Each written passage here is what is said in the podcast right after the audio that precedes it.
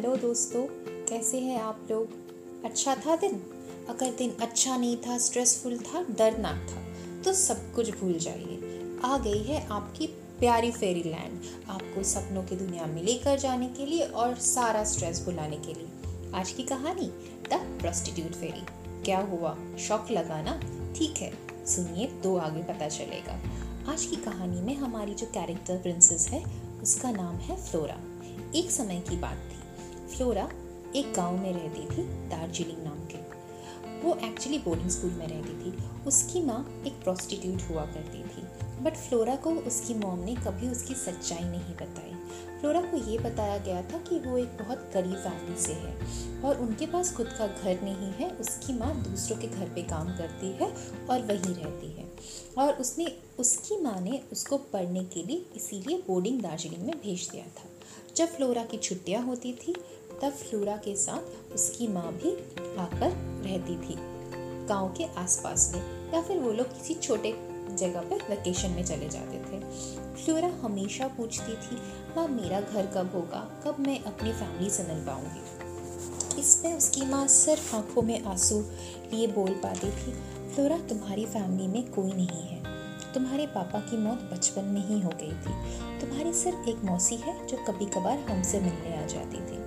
Flora माँ को उदास देखना बिल्कुल पसंद नहीं करती थी, इसीलिए फ्लोरा ज़्यादा सवाल नहीं करती थी माँ से। उसकी माँ को समझ आता था कि जब फ्लोरा बड़ी होगी तो उसको ये सच्चाई बतानी पड़ेगी। बट कहते हैं ना, बच्चों को हमेशा माँ एक अच्छी ज़िंदगी देना चाहती है।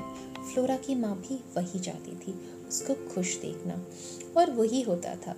फ्लोरा से जो भी मिलता था, वो खुश हो जाता था।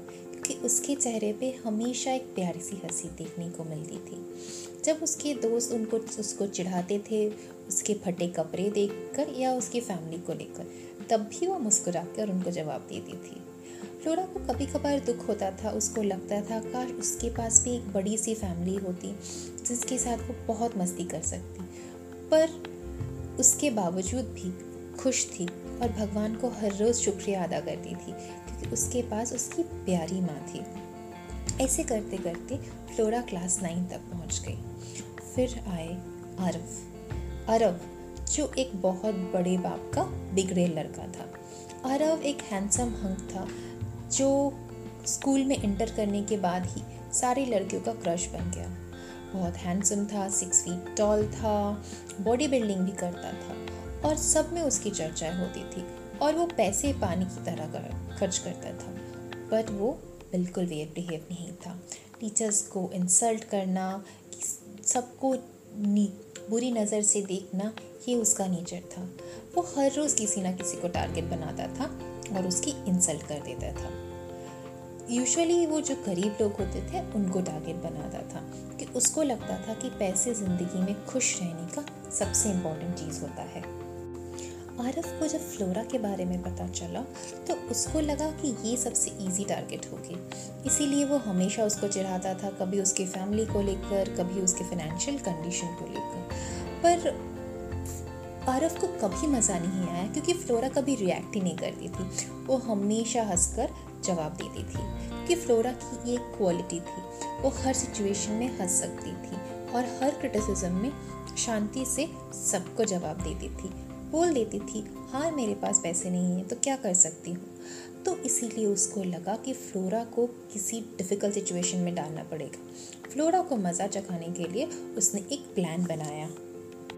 आरफ को पता था, फ्लोरा को फंसाने के लिए पहले उसको फ्लोरा की विश्वास जीतना पड़ेगा। इसीलिए उसने कुछ दिन फ्लोरा के साथ बहुत अच्छे से बात किया, उससे दोस्ती की। फिर उसने उन, उसको अपनी दोस्तों के साथ घूमने के लिए बुलाया। उसका प्लान था कि वो सबके सामने उसको इंसल्ट करेगी। और अपनी फ्लोरा, है ही इनोसेंट, वो उसके बातों में आ जाती है और उनसे मिलने चली जाती है। वहाँ पे जाने के बाद वो लोग बहुत मस्ती करते हैं अच्छा खाना खाते हैं, बहुत देर तक खेल कूद करते हैं। फिर फाइनली जब शाम होती है, वो लोग एक पॉन्ड के पास जाते हैं खेलने के लिए और यही आरव का मेन प्लान था। तब दार्जिलिंग में बहुत सर्दी थी और वो चाहती थी कि फ्लोरा को पानी में फेंक कर वो लोग सब भाग कर आ जाएँगे, ताकि फ्लोरा को पता चले कि सज़ा क्या होती है। और अरब जो उसको इतना चिढ़ाने की कोशिश करता था और हमेशा फेल होता था, उसको लगा था ये करने के बाद उसको अपनी दिल में एक सुकून सा मिलेगा। बट कहते हैं, ना हम सोचते कुछ और, होता कुछ और है।